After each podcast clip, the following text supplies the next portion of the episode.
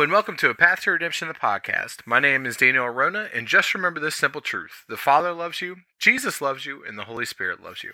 Look, I hope that you've had a great week. I hope that you've had time to spend with the Lord in prayer and also in His Scripture. I hope you're really fostering that relationship. I cannot stress that enough. I truly believe that we are wrapping this up uh, here soon.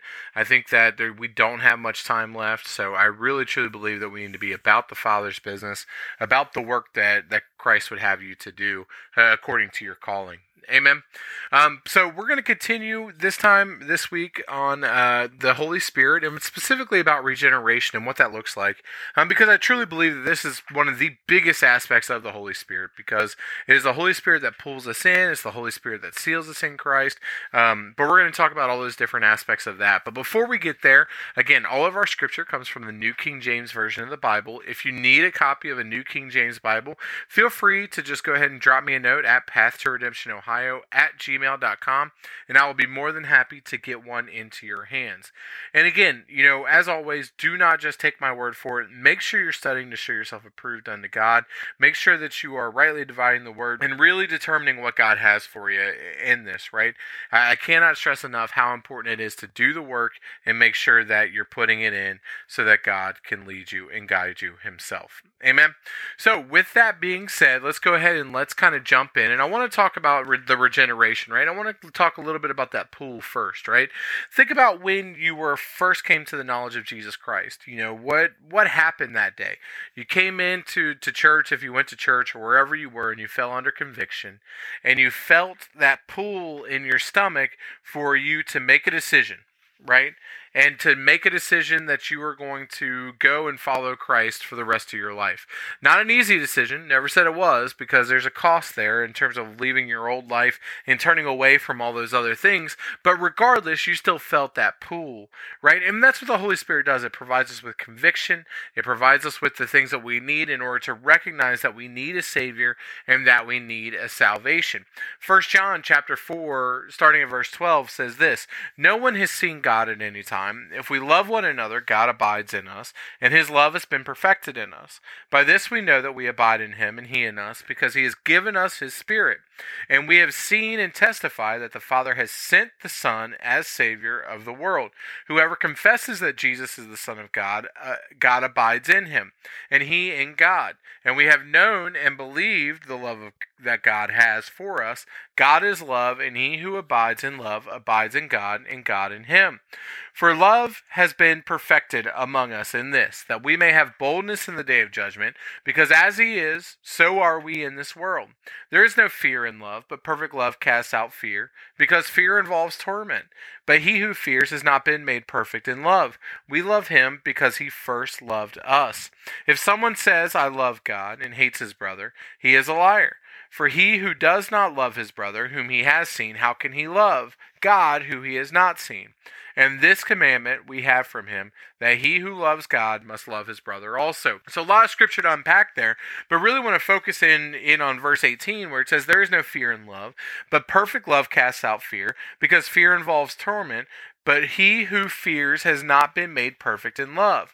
We love him because he first loved us. Amen. And that's really the crux of what, what the Holy Spirit is. We are able, and he shows us that it was Christ's love and the love that the Father had for us by sending his only begotten Son that draws us into him, right? And that begins to make that pool. Romans 5 1 through 11 says this Therefore, having been justified by faith, we have peace with God through our Lord Jesus Christ, through whom also we have access by faith into his into this grace in which we stand and rejoice in hope of the glory of God. And not only that, but we also glory in tribulations, knowing that tribulation produces perseverance, and perseverance character, and character hope. Now hope does not disappoint, because the love of God has been poured out in our hearts by the Holy Spirit who was given to us. For when we were still without strength, in due time Christ died for the ungodly. For scarcely for a righteous man will one die, yet perhaps for a good man someone would even dare to die. But God demonstrates his own love toward us, in that while we were yet sinners, Christ died for us. Much more than having been now been justified by his blood, we shall be saved from wrath through him.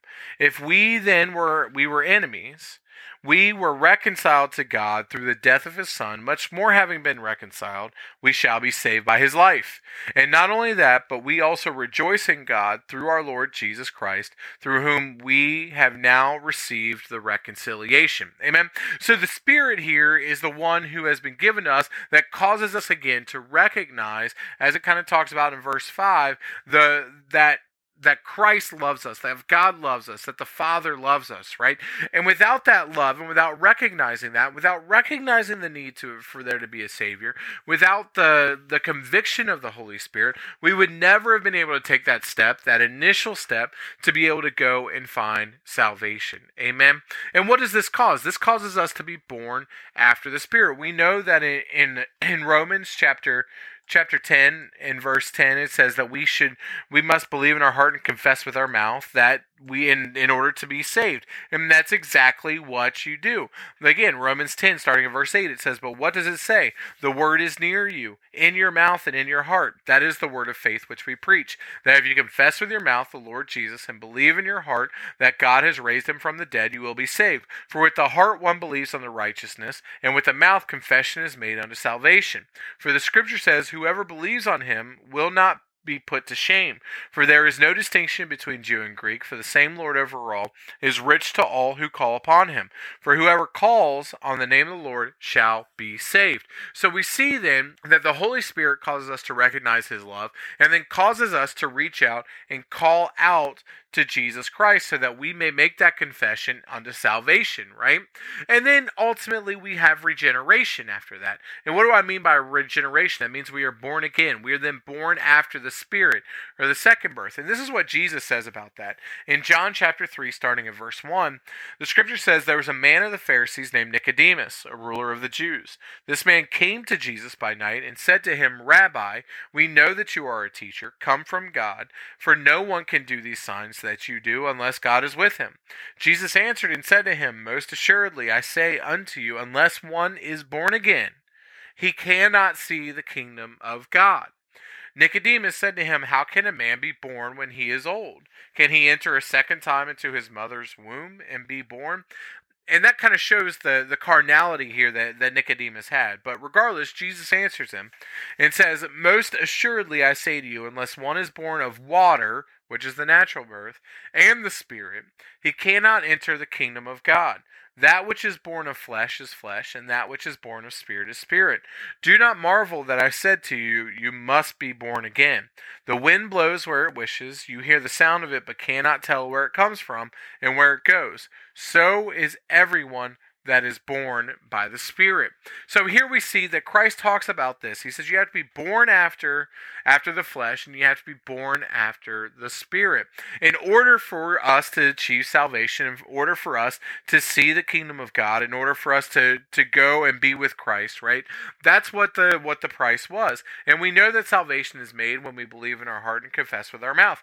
But here's the thing, right? Is that it is the Holy Spirit that causes that rebirth in you, right? And it is the Holy Spirit that does that work, okay? In first peter chapter 1 verse 22 through 25 the bible says since you have purified your souls in obeying the truth through the spirit in sincere love of the brethren love one another fervently with a pure heart having been born again not of corruptible seed but incorruptible through the word of god which lives and abides forever because all flesh is as grass and all the glory of man is, the, is as a flower of grass. The grass withers and its flower falls away but the word of the lord endures forever.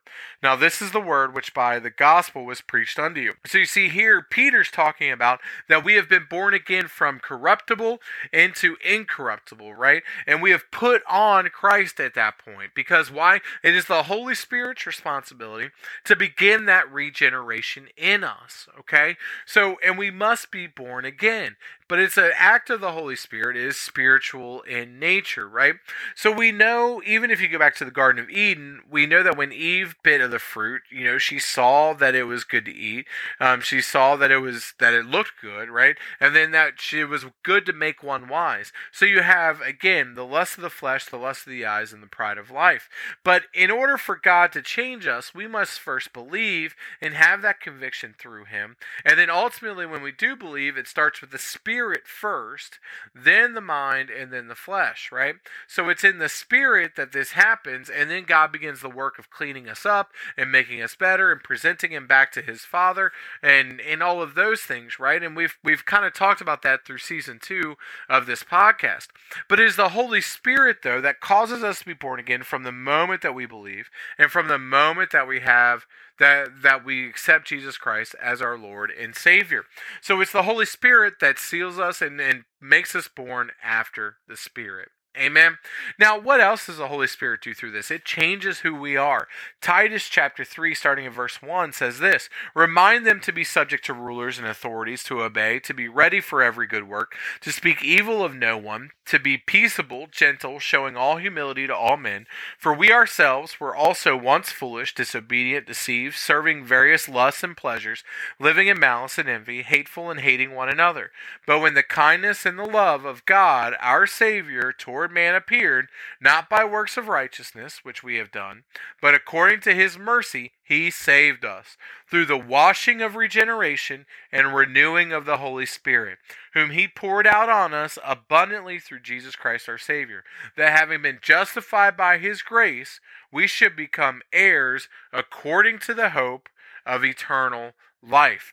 This is the faithful saying, and these things I want you to conf- to affirm constantly that those who have believed in God should be careful to maintain good works. These things are good and profitable to men. So you see here, and going back to verse 5, it says, Not by works of righteousness which we have done, but according to the mercy he saved us, through the washing of regeneration and renewing of the Spirit, whom he poured out on us abundantly through Jesus Christ our Savior, that having been justified by his grace, we should become heirs according to the hope of eternal life. But then listen to what it says in verse 8. This is a faithful saying, and these things I want you to affirm constantly that those who have believed in God should be careful to maintain good works. These things are good and profitable to men. The way that Paul puts it is that the things that he would do are the things that he that that we wouldn't do at this point, right?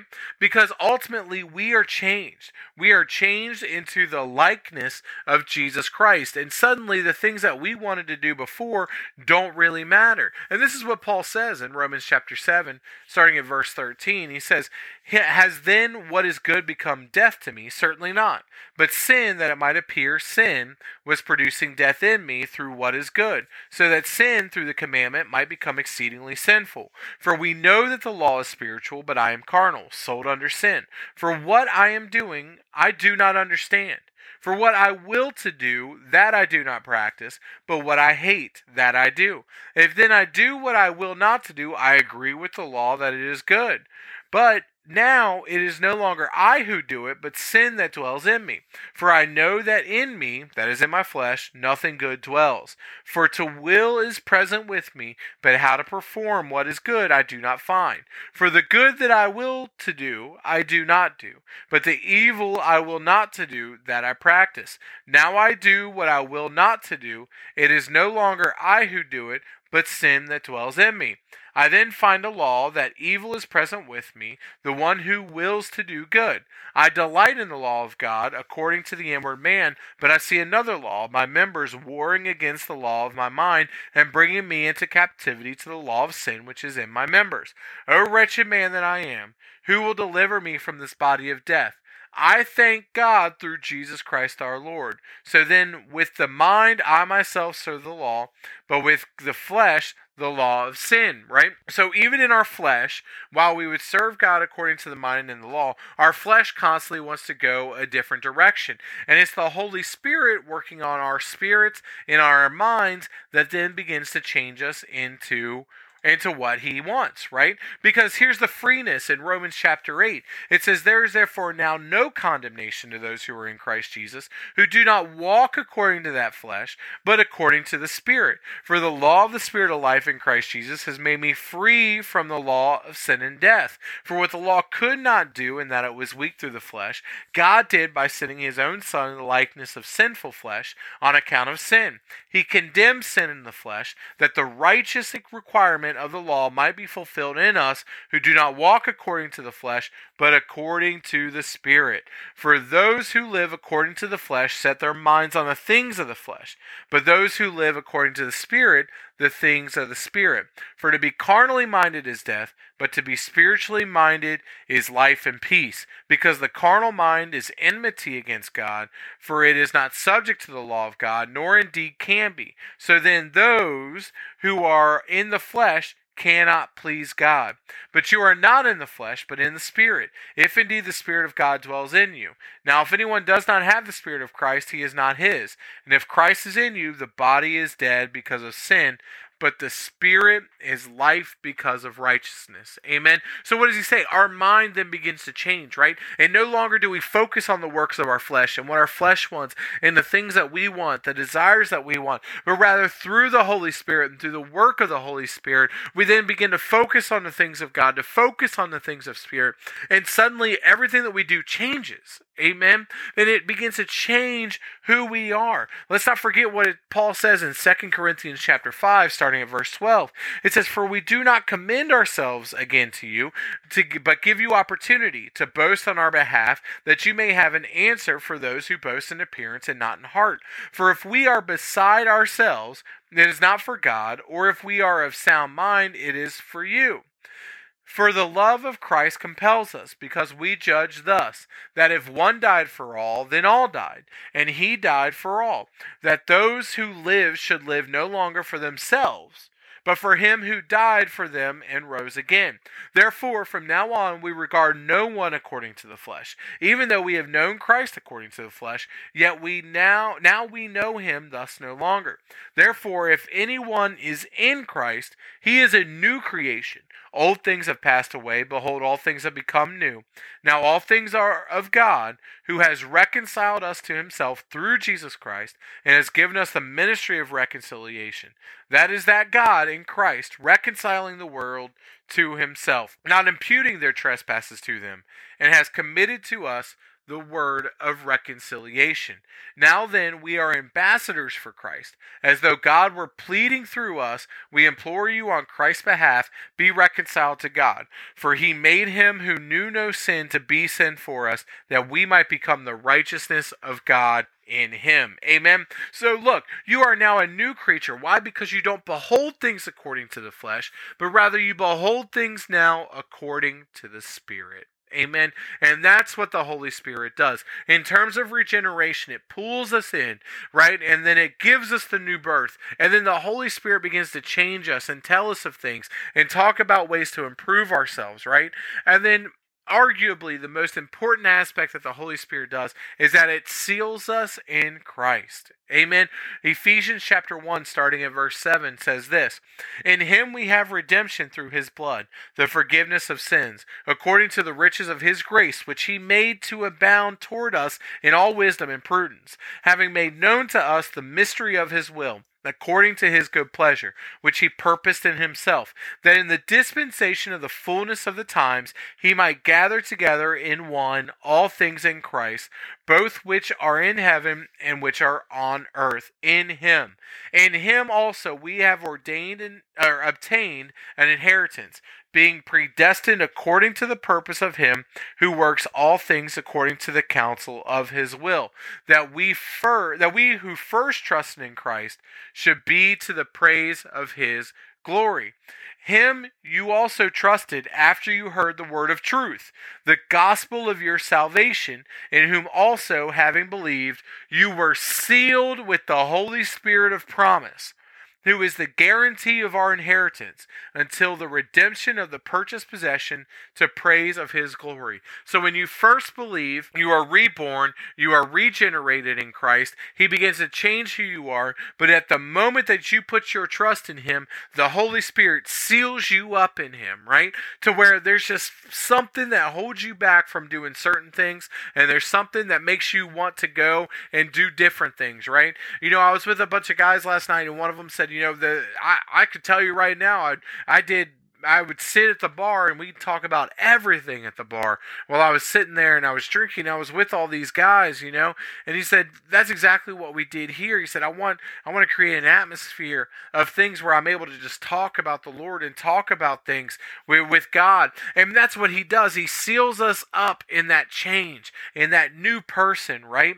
And then in Second Corinthians, Paul kind of reiterates this as well in, in chapter 1, verse 18 through 22, where Paul basically says that but as God is faithful, our word to you was not yes and no. For the Son of God, Jesus Christ, who was preached among you by us, by me, Silvanus and Timothy, was not yes and no, but in him was yes. For all the promises of God in him are yes, and in him amen, to the glory of God through us. Now, he who establishes us with you in Christ, and has anointed us as God, who also has sealed us and given us the Spirit in our hearts as a guarantee. Amen.